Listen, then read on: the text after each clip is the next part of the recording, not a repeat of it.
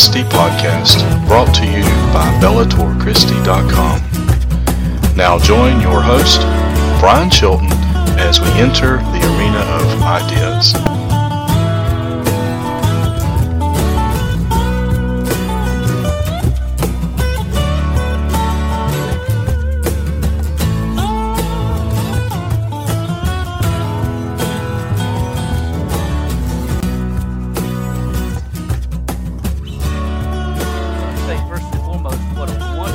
Job required did, especially Burl when doing that solo. I didn't realize it, but I had uh, nearly sabotaged it uh, because I picked up the wrong hymn book or the wrong yeah, song book. And so my apologies to Burl for nearly sabotaging, but he came through like a champion. so we appreciate Burl and a great job that he did. Uh, today we continue our series on heaven, and we want to ask a question that I've, that I've actually heard many people ask. And in fact, this really resonated whenever I was uh, talking with Dr. Leo Percer, great guy up at Liberty University.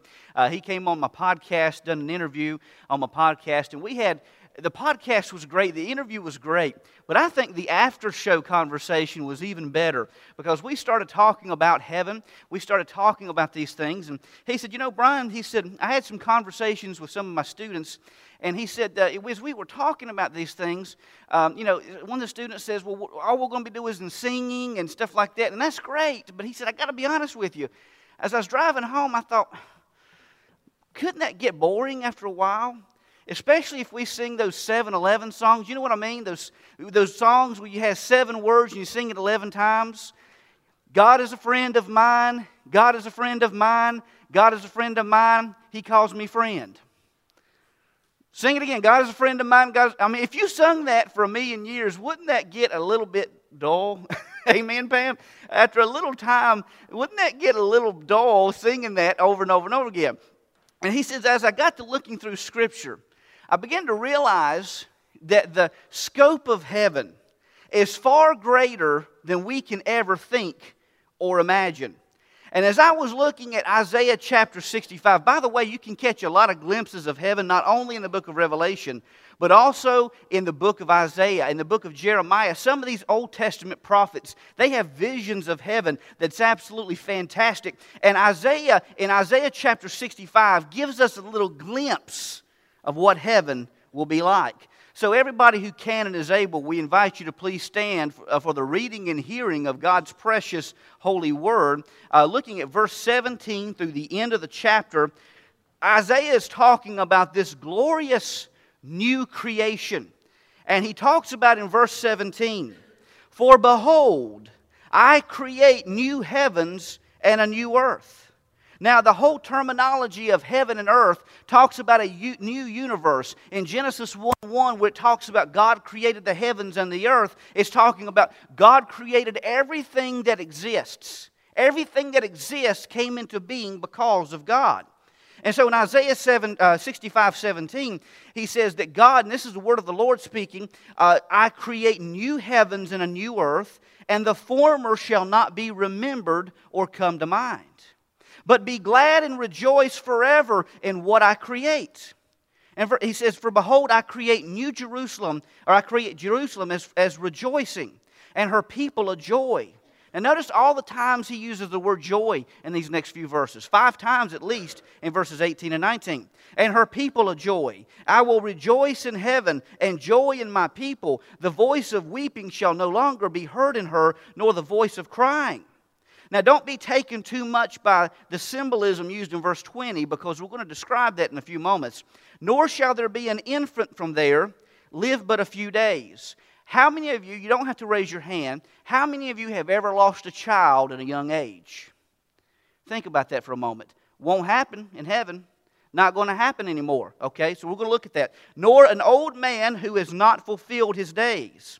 For the child shall die 100 years old, or basically worded another way, it says, the infant shall, shall live past 100 years old, and the sinner being 100 years old shall be accursed. there's, there's symbolism used there. Don't take that literally. There's symbolism being used there to, to illustrate an important point. They shall build houses and inhabit them. They shall plant vineyards and eat their fruit. They shall not build and another inhabit. They shall not plant and another eat. For as the days of a tree, so shall the days of my people be. In other words, trees are an example exemplified of eternal things because you know a lot of trees are there thousands and thousands and thousands of years. Don't know when they were planted a tree is a symbol of eternal life, you see. And my elect shall long enjoy the work of their hands. They shall not labor in vain, nor bring forth children for trouble, for they shall be the descendants of the blessed of the Lord, and their offspring with them. It shall come to pass that before they call, I will answer, and while they are still speaking, I will hear. The wolf and the lamb shall feed together, the lion shall eat straw like the ox and dust shall be the serpent's food. They shall not hurt nor destroy in all my holy mountain, says the Lord. These are the words of the Lord, and praise be the Lord for them. Dear kind of gracious Heavenly Father, we ask, Lord, that today, as we, as we talk about the wonderful heaven you've prepared for us and what we can learn about heaven from your word, we ask, Lord, this morning that you empower me with your Holy Spirit, that you allow me to speak the words that need to be spoken and hold back any words that don't need to be spoken. And in and through it all, Lord, we ask that we would open our eyes that we would see, our ears that we would hear, and our hearts that will apply these truths and be better for it. For it's in Jesus' name we ask all these things. And all God's children said, Amen. You may be seated. I read a story of a, of a couple that was uh, that they were 85 years old, and they were the epitome of health. Uh, they were just as healthy as you can imagine and uh, they, were they, unfortunately, they were involved in a car accident. And so they both entered the gates of heaven. And Peter was taking them on a tour, showing them their mansions, and showed them this elaborate mansion that, had, that, that God had prepared for them. And they were looking at the mansion, and he said, and the man says, Man, this is kind of expensive. What's the rent here, Peter? I, don't know if I can afford this. Peter says, It's absolutely free. It's already been paid for. Don't cost you a thing. And he noticed that behind this house was this beautiful golf course. 18 holes. I mean, it was more immaculate than anything he ever seen on the PGA. Uh, the grass was cut, it was so green. It was a challenging course, and it seemed like the course itself changed every day. And he said uh, to the Peter, he says, Well, man, my, the, the green fees must be extraordinarily expensive here. How much does it cost to play this? Peter says, You're not getting it, are you? It's free. It's all free. You can play this for free. So he took him into the clubhouse, and there before him, he saw every type of food imaginable, every delicious entree you could ever imagine. I mean, that good stuff. And so he hadn't had any of the good stuff for a long time because his wife had been making them eat these bran muffins and stuff, you see. Didn't have much taste to them. And so, anyhow, he looked at this. He says, Now, Peter, my goodness, Look at that. That's got to have a lot of cholesterol in it. That's got to have a lot of fat and stuff in it. Ice cream alone, my goodness, that looks heavenly itself. That's obviously got to be harmful to my body, right? He says, No, in heaven you don't gain weight, you don't get old, you don't die. You can, amen, Pam. We can eat as many donuts, praise God, as we want to, and we don't have to worry about our waistline. Amen. That's going to be heaven right there. But Peter says, You're not getting it. You see, all of this isn't going to affect you. This is heaven. At that time, the man got really angry with his wife. He was furious. And Peter says, Man, what's wrong with you? What's happening? Why are you aggravated? He said, Ethel, if you hadn't forced those bran muffins on me, I could have been here 10 years ago. This place is wonderful. Often we ask ourselves, is heaven going to be boring? But I really believe the reason we think heaven's going to be boring is because we've put a box around heaven. Because I really, in all honesty, I don't think our minds, we can apprehend certain things about heaven, but I don't think we're going to be able to fully comprehend on earth the things that God has in store for us. I want you to repeat these words after me God loves me. I want you to say it again God loves me. Now, not everybody's saying it now. Everybody's got to say this for it to take effect. God loves me. Now, I want you to say this his gifts are good. Say it again. His gifts are good. Now, if we can give good gifts to one another, don't you think that the gifts that God gives us is going to be a whole lot better? The things on this, I'm just going to tell you, the things we see, the things we enjoy on this side of eternity is only a foretaste of the things that God has in store for us in heaven. And Isaiah gives us a little glimpse of this in chapter 65. I want to give you five reasons today that heaven's not going to be boring. Number one, heaven's not going to be boring because of an exciting new start. Praise God for that. Look in verse 17. Isaiah says, For behold, I create new heavens and a new earth. The first thing that's getting a new start is creation itself. I believe, praise God, in that new creation, this new world that God creates, there's going to be no more poison oak, no more poison ivy. You can actually go out there and explore the woods in your shorts and not have to worry about it getting a rash afterwards. Amen? Guys, y'all may be able to ride your four wheelers and not have to worry about that. I mean, beautiful mountains, you may be able to ride those things and not have to worry about any injuries or anything like that. And by that time, I may be brave enough to actually go up some of those hills. I don't know how they go up some of those hills they do. I'm not brave enough on this side of eternity, I tell you that. But you take a look at that. You just take a look at all the beautiful things. Creation itself, no mosquitoes, nothing of the sort. Creation itself is going to get a new start. But it doesn't end there and the former shall be remembered, shall not be remembered or come to mind, which means not only will creation get a new start, but you'll get a new start yourselves. How many of you, now we live in a small town, and don't get me wrong, I love a small town, I love a small community. But there's one problem about living in a small town. How many of you have ever done something wrong? You don't have to raise your hand. I'm not calling out anybody. If you live in a small town, people will remember what you did, even if it's back from 1950. Bob, you remember back what you did in 1952? I'm not going to forget that. Well, you know what? Praise God. We try to get a fresh start on this side of eternity, but it doesn't seem like we can quite get it done. Amen? At that point in time, you're actually going to get a fresh start. Aren't you glad of that? Praise God for that. You're going to get a fresh new start, a clean new slate. The sins of yesteryear are in the past to be remembered no more. And praise God, you'll be perfect, made in the image of Christ. And that means not only will we come together in perfect love in the Father, we as the church of God itself will be able to come together and unite together as a body of Christ that God has called us to be. Now, unfortunately, so many times we have all these misunderstandings that we, we have in our lives that cause divisions in our relationships to one another. But in heaven, that's not going to be there. Praise the Lord. We'll know each other as we're known. We're going to have a relationship together that's going to be a brand new relationship. And praise the Lord, nothing, and I mean nothing, will be able to stand in the way of God's love for us and our love for one another. Aren't you glad about that? Praise the Lord. So I don't know about you, but that excites me already to know about that. To know that all my mistakes in yesteryear, they're not going to be plaguing me for all eternity. That I'll get a fresh new start. You'll get a fresh new start. It'll be a clean slate, baby, and we'll be 100% perfect. You can't go wrong with that, amen? You can't go wrong with that one bit. Number two, heaven will not be boring because of an exciting new joy. Look at verses 18 and 19. Five times he uses the word joy. Be glad and rejoice. Notice he says there in verse 18, in what I create. Rejoice in God's creation. Uh, he also says, there, there, Jeremiah, I'm not trying to get to you, I'm trying to get to Isaiah. Uh, For behold, I create Jerusalem as rejoicing her people a joy. I will rejoice in Jerusalem. My joy in my people. The voice of weeping shall no longer be heard in her, nor the voice of crying. That simply tells us that heaven's not going to be boring because we're going to be having too much fun having a good time. Amen? We're going to, have, we're going to be too busy having a good time to worry about being bored. And I want to tell you something. We as Christians, we can have a good time together. Amen? We don't have to curse.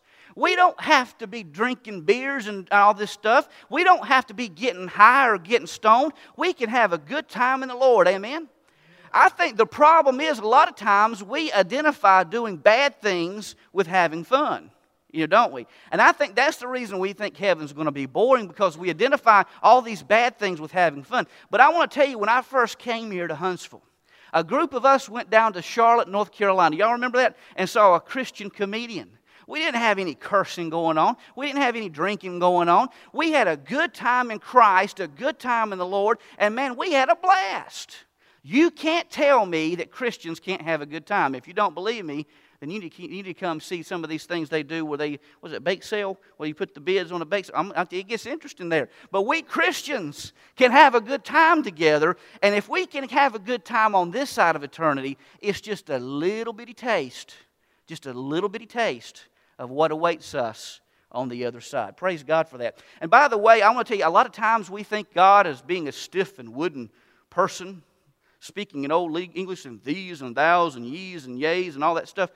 One thing I've learned about God is that He has a sense of humor. For one thing, He called me to preach. That's a sense of humor enough.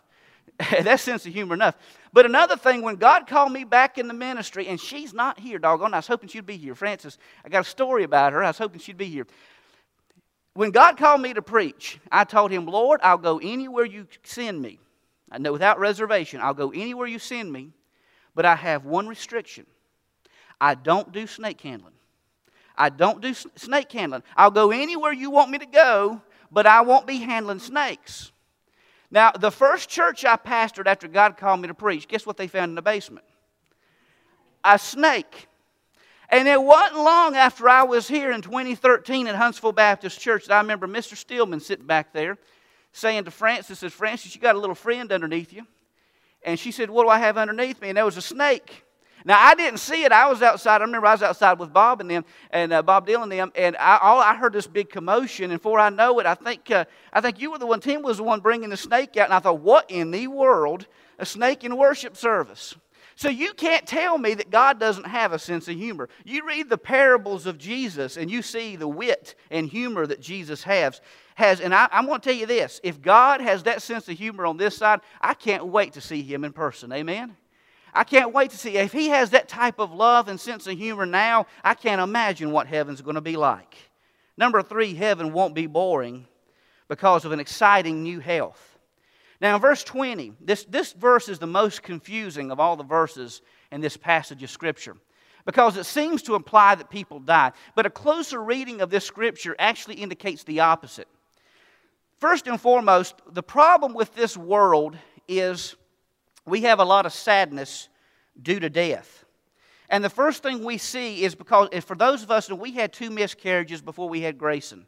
And the first time we had a miscarriage, you know, Jennifer knew there was something wrong. But the second one, we were, it was already being developed. And all of a sudden, she went into the doctor, and they came in and says, Miss Chilton, we're sorry. Uh, we can't find a heartbeat. That one hurt. I'm going to tell you that one hurt bad. Both of them hurt, but the second one hurt really bad. But uh, it all came to, to, to, to a blessing because we have Grayson now, and what a joy he is to us, even though he and I drive each other crazy a lot of times, what a blessing he is. But anyone who's lost a child early on knows the pain and heartache that you have losing a child early on. Isaiah says you're never going to worry about that again. Because he says, Look here, there shall never be a time when an infant from there will live but a few days. You're never going to have to worry about a young child dying in birth. You're never going to have to worry about a young child dying for whatever case may be because that's not going to happen in heaven. Amen? and praise God for that. But he also says, uh, nor an old man who has not fulfilled his days. In other words, this is giving another illustration of a person who has worked hard their life. They've worked to build a, to build a nice home, a nice family. Maybe they're preparing for retirement, but suddenly they die. You know, they, they never, maybe they've pre- prepared for retirement, but they've never been, been able to enjoy the retirement. Or maybe they've worked hard, they've provided a nice home for their family, they've provided a nice place for their family, but suddenly they die, just like Mr. Linderman died at 40 years old. In heaven, that'll never happen, is what he's saying. Because in heaven, you can work with your hands and see the completion, the fulfillment of what you do for the Lord in heaven. And that's a wonderful thing to consider. Thirdly, we see that uh, nor the child shall live only 100 years, but the sinner being 100 years old shall be accursed. Now, what he's simply saying is this. He doesn't, he doesn't, he's using an illustration to make a point that individuals who don't live a long life will be considered to be cursed in this new creation. The reason for that is because the people in the new creation will live eternally. There'll never be a time where anybody dies in this new creation, and the only people who, who experiences this second death are the individuals who are in hell. Uh, we see in the lake of fire, they're the ones who are considered to be accursed of God because they've rejected the salvation that God has freely given to humanity. So we see this, we see this depiction here, and, and we understand, understand this. In fact, you know, I love weightlifting. I've been weightlifting for all my life, but I'm coming to a point. I was in I was working out the other day, and I love doing the squats. That's probably my favorite lift. And I did, and I tweaked my knee. I was like, ooh, I had to stop right then and there. And I'm thinking to myself, oh, I'm not going to be able to do this like I used to. you know, I, I, my mind tells my body I can do these things, but my body is beginning to realize, ooh, I can't do what I used to be able to do. In fact, Dr. Percer said, he told me, on the, on the phone, he said, Brian, he said, you know, I'm, I think he said he's late 50s. He said, I'm in my late 50s, but he said, if I knew in my 20s what I know now, and I had the body I had in my 20s, I'd be a dangerous man. How many other people can say that? What, oh, that we could go back and have the body we had as a 20 year old and have the knowledge that we have now. Man, we would be, we would be dangerous people, wouldn't we? We really would.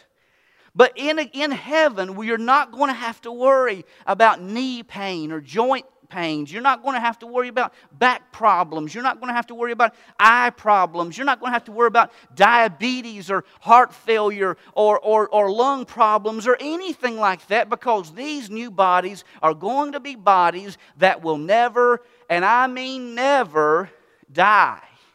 I don't know about you, but I can't wait to try that thing out. Anybody else that way? I can't wait to see what that's going to be like. To have a new body that'll never grow old, that'll never hurt. I don't know about you, but heaven does not sound boring at all. Number four, we see that heaven won't be boring because of an exciting new work. Now, when I say work, I'm not talking about any type of. How many of you have ever had a job you absolutely hated? Anybody else? You can stick them on up there. Anybody else have, has, if you've ever had a job you've absolutely hated, you, can't, you couldn't stand that job. Several hands went up. That's not going to be the type of job you have in heaven, praise the Lord. Every one of us, we have to understand that work itself is a form of worship unto the Lord. Did you know that?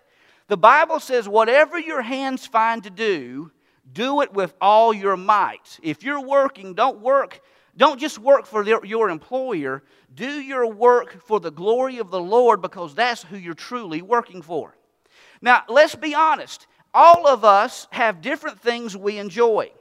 Now, first of all, we see in this passage of Scripture, and let me just move through this as we go through this. Verse 21, we see that the people will build houses and live in them. I believe, I don't know that necessarily that's talking literally about houses, but who knows, maybe it is. I think in heaven, those who enjoy building things with their hands will have an opportunity to build things with your hands. God made us into creative people, and I don't see any reason to think that we're not going to do great things with our hands working in heaven in this new creation for the Lord. Secondly, Isaiah notes that we'll plant vineyards and actually eat their fruit. This indicates that there's no crime in heaven. You don't have to worry about building something only to have somebody else take it away from you. You don't have to worry about doing something only to have someone else destroy it. It's not going to happen in heaven because there's no sin in heaven. And fourthly, we see uh, uh, that, uh, or thirdly, we see that God says His chosen ones or His elect would fully enjoy the work of their hands. Work is not a bad thing. Now, I know a lot of times we wake up in the morning and say, Work? Oh man, what's work? Oh, I don't want to work. I don't want to do anything. But work is actually a form of worship. That's what the Bible describes. The things we do for the Lord is actually a form of worship. But I'm going to tell you this not all of us are alike. Amen? Not all of us are alike. So, not all of us are going to enjoy doing the same things. And you know what? That's okay because that's exactly the way God made us. Now, last time I went up to Liberty, I went into the Jerry Falwell Library. That place has thousands and thousands and thousands of books, four stories, a biblical museum. Man, I could stay there a month, day and night, and be just perfectly fine. Now, Jennifer, I love her to death. That's not her form of heaven. To her, she said before, that looks like chaos. too much clutter for her. You know, for me, I enjoy being in the books. For her, eh, that's not her thing, but that's okay. That doesn't mean one's right and the other's wrong. Now, she loves doing home project, uh, projects, you know, building things and beautifying things in the home, whereas I would rather be beating the head with a balled up sock than do that. I mean, because that's just not my thing. But you know, I believe in heaven there's going to be something for everyone to enjoy. There's going to be work for everyone to enjoy. There are going to be things that you're going to enjoy. There are going to be some things that other people are going to enjoy. We're not created the same. We're not meant to be exactly the same. But God has something for you in heaven to enjoy, something that you are going to absolutely love to do. And that's when we talk about work. That's exactly what we're talking about. And I'm telling you, if you love your work, it's not really work, is it? it's having fun. You know, if, if, if, you, if you love painting a picture, that's not really work, but that'll be the type of thing you do to worship God. If you love singing songs, that'll be what you do in heaven. That's, that'll be things that you can enjoy doing in heaven. Whatever your hands find to do, whatever you enjoy, what, as God has created you to be, you're going to see your ultimate fulfillment in heaven. And they would also see that, and fourthly, in verse 23, the worker is described as one that would be successful in all that he strives to do. Now, I realize I have been blessed to be able to go into the, to the PhD program, and I understand not everybody, not everybody desires to do that. Not everybody has had the opportunity to do that.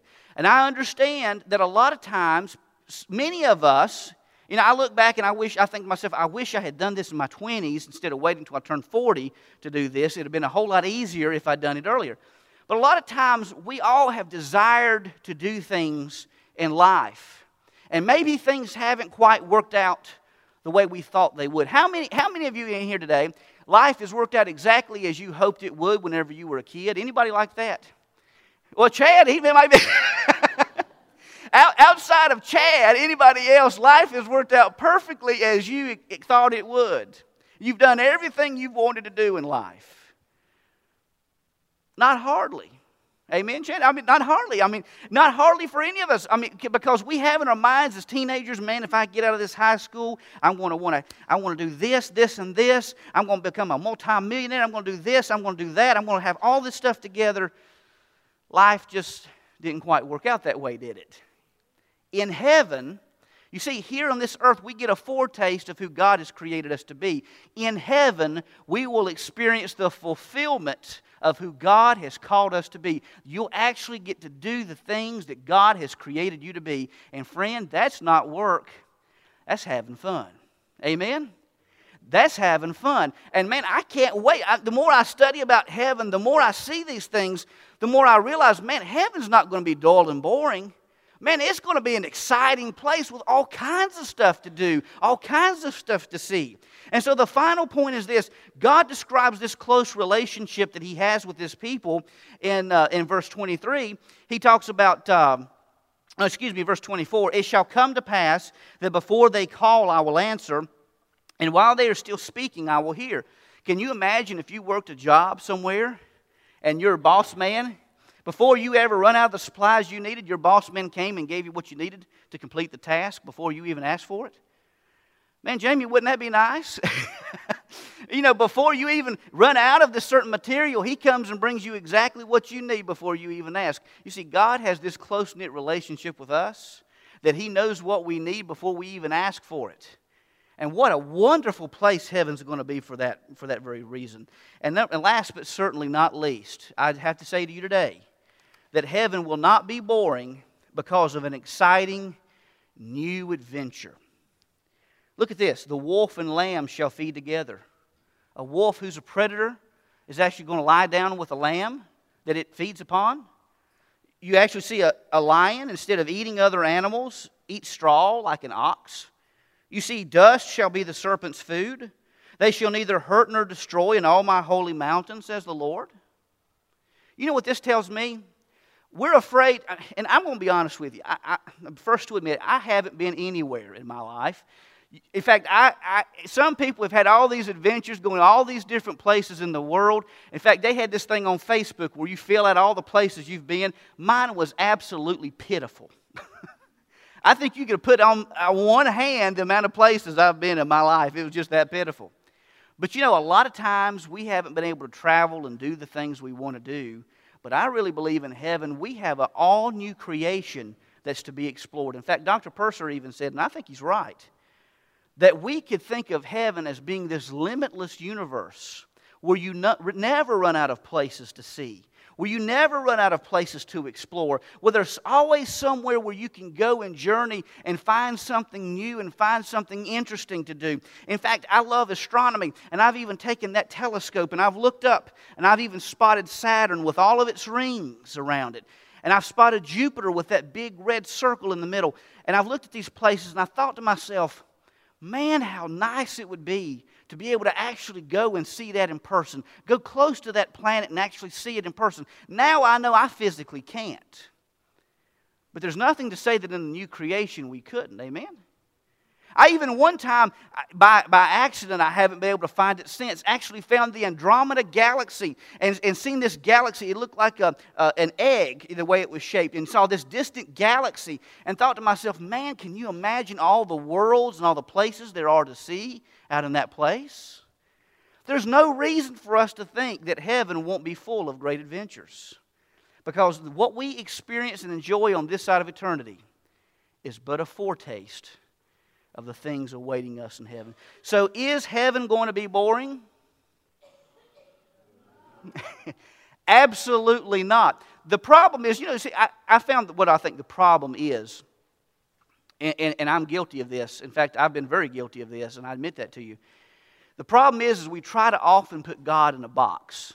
But just the moment you try to put God in a box, guess what? He pops right out of that thing. And that we do the very same thing to heaven. We try to have a cookie cutter example of what we think heaven's going to be like, but I want to tell you that even what we imagine, even now as we've gone through Isaiah 65 and look at this description of heaven, that's not even enough to describe the heaven that awaits us. You see, this, this is kind of like the problem we have when we think of heaven. I, have uh, on my podcast, I bought this mixer to try to help interviews because last interview I did is, is kind, of, kind of a glare to the sound. So I, am trying to learn how to use this mixer, and I'm going to tell you, it's been a trial and error, mostly error. About deafened myself one time trying to figure this thing out. Uh, it obviously didn't, didn't go right the first time I tried it. But I noticed that there was this little plug that went in my phone. And it was supposed, there was a right size jack that was supposed to get my phone. I thought, what is wrong with this thing? Why is it not going in there? So I finagled it and I tried to maneuver and I tried to poke it in there. And I thought, I need to get a longer jack to go in there. But they didn't have any. They didn't sell anything anywhere. And I thought, what is wrong with this thing? Why is it not going in? And then it hit me. Oh, yeah, dummy. You got it in a case. Take it out of the case, and guess what? It fits perfectly. The problem is, so many times, not only when we think of God, but when we think of heaven, we've tried to put a case around it. But I want to tell you, heaven is far more than we ever think or imagine it ever could be. In fact, Paul even tells us in 1 Corinthians 2 9, he says this He says, But as it is written, what no eye has seen, no ear has heard, and no human heart has conceived, God has prepared these things for those who love him. So even the description I give you today is not adequate to describe the exciting experiences we're going to have in heaven. Even the things as we've mentioned throughout this series is not adequate to describe the glories awaiting us on the other side. So I answer this question to you today. Not only is heaven not going to be boring, it's going to be far more exciting, it's going to be far more joyful, it's going to be far more loving than we could ever think or ever conceive or ever imagine. So, with every head bowed and every eye closed, let me tell you here today, if, let me ask, and just simply say, if you're here today and you've never received Jesus as your Lord and Savior, I want to encourage you to come and receive Him today. What are you waiting for? Just to think that we have this glorious new place awaiting us on the other side, that Jesus has prepared just for us and wants us to be there, desires us to be there. He's made this place for us to enjoy and for us to experience. If you're here today and you've never received Christ as your Lord and Savior and made Him the Lord of your life, I want to encourage you to come down and receive Him today. Maybe you're here today and maybe you're struggling with some issues. Maybe you're concerned about some things that's happened this past week We encourage you to lay all those worries and concerns at the foot of the cross. Maybe you'd like to come and join the ministry of Huntsville Baptist Church. Whatever God is saying and doing in your heart and your life, we just ask you to come and obey as the Spirit calls. Dear kind and gracious Heavenly Father, we thank you and praise you for your word and the powerful truths found therein. We thank you for Isaiah and his wonderful ministry that he had on this, this side of eternity. And we thank you for the, the obviously the wonderful things that I'm sure he's even doing in heaven as he's worshiping you and, and, and rejoicing with you even now. Lord, we just ask this morning that, that you allow those truths that you spoke through your prophet to penetrate our lives this morning to help us to realize heaven's not going to be a boring place. It's going to be a place full of excitement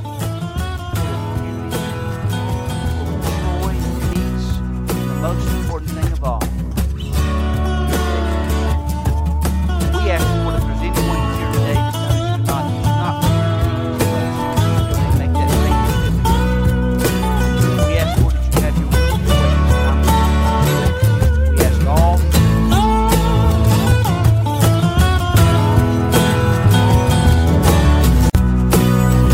The views expressed on this podcast do not necessarily represent those of BellatorChristi.com or its affiliates. The Bellator Christi podcast is a production of BellatorChristi.com and is protected under Creative Commons copyright. All rights reserved.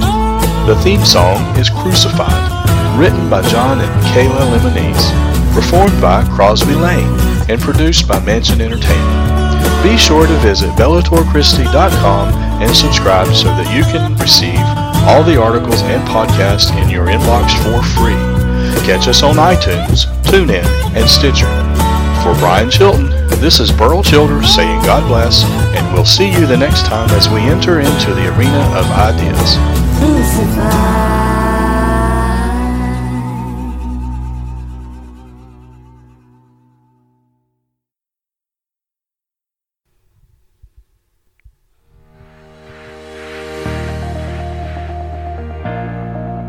Who is God? What is He like? How can we know? The answers you give to these questions will have a tremendous impact on your worship, discipleship, apologetics, and evangelism. Faulty ideas about God are permeating both the church and the culture. It's time to get back to the basics of understanding the existence and nature of the God who is. Marking the 25th year of this annual event, Southern Evangelical Seminary's National Conference on Christian Apologetics returns to Calvary Church in Charlotte, North Carolina, with an all star lineup of some of the finest Christian minds in the world to explore this incredibly important topic. Join us October 12th through 13th, 2018, at Calvary Church in Charlotte, North Carolina. Among the 65 speakers at the event include Ravi Zacharias of RZIM, Josh McDowell of Josh McDowell Ministries, Chip Ingram of Living on the Edge, Gary Habermas of Liberty University, Natasha Crain, Richard Land, and many, many more. Ticket prices before August 1st are $75 for adults, $45 for students. After August 1st, the tickets go up to $85 for adults and $55 for regular price. Save an extra 5% per ticket when you register by May 1st. Group, homeschool, Christian school, and skeptic discounts are available. Call for details by dialing 1 800 77 Truth, extension 201. Once again, that's 1 800 77 Truth, extension 201, or go to conference.ses.edu. The 25th anniversary of the National Conference on Christian Apologetics will be October 12th and 13th at Calvary Church in Charlotte, North Carolina. Hope to see you there.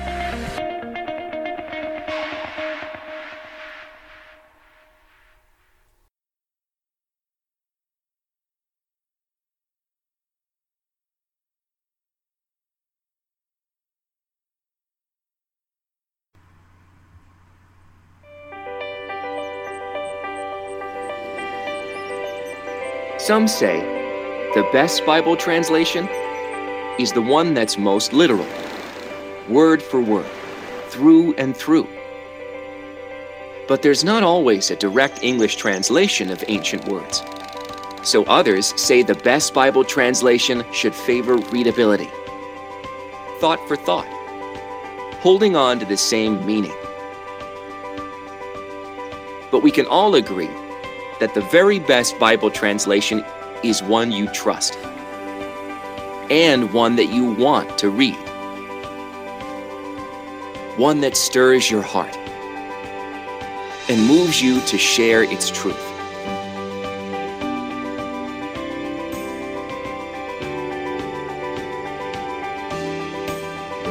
The Christian Standard Bible has been shown to be an optimal blend of accuracy and readability compared to other leading translations.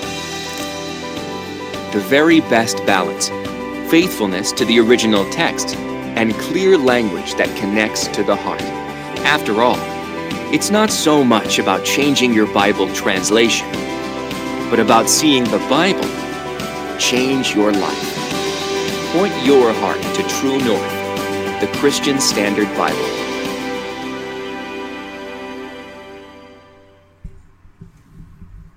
The Christian Standard Bible is the official translation of BellatorChristi.com. Go pick up your translation of the CSB today.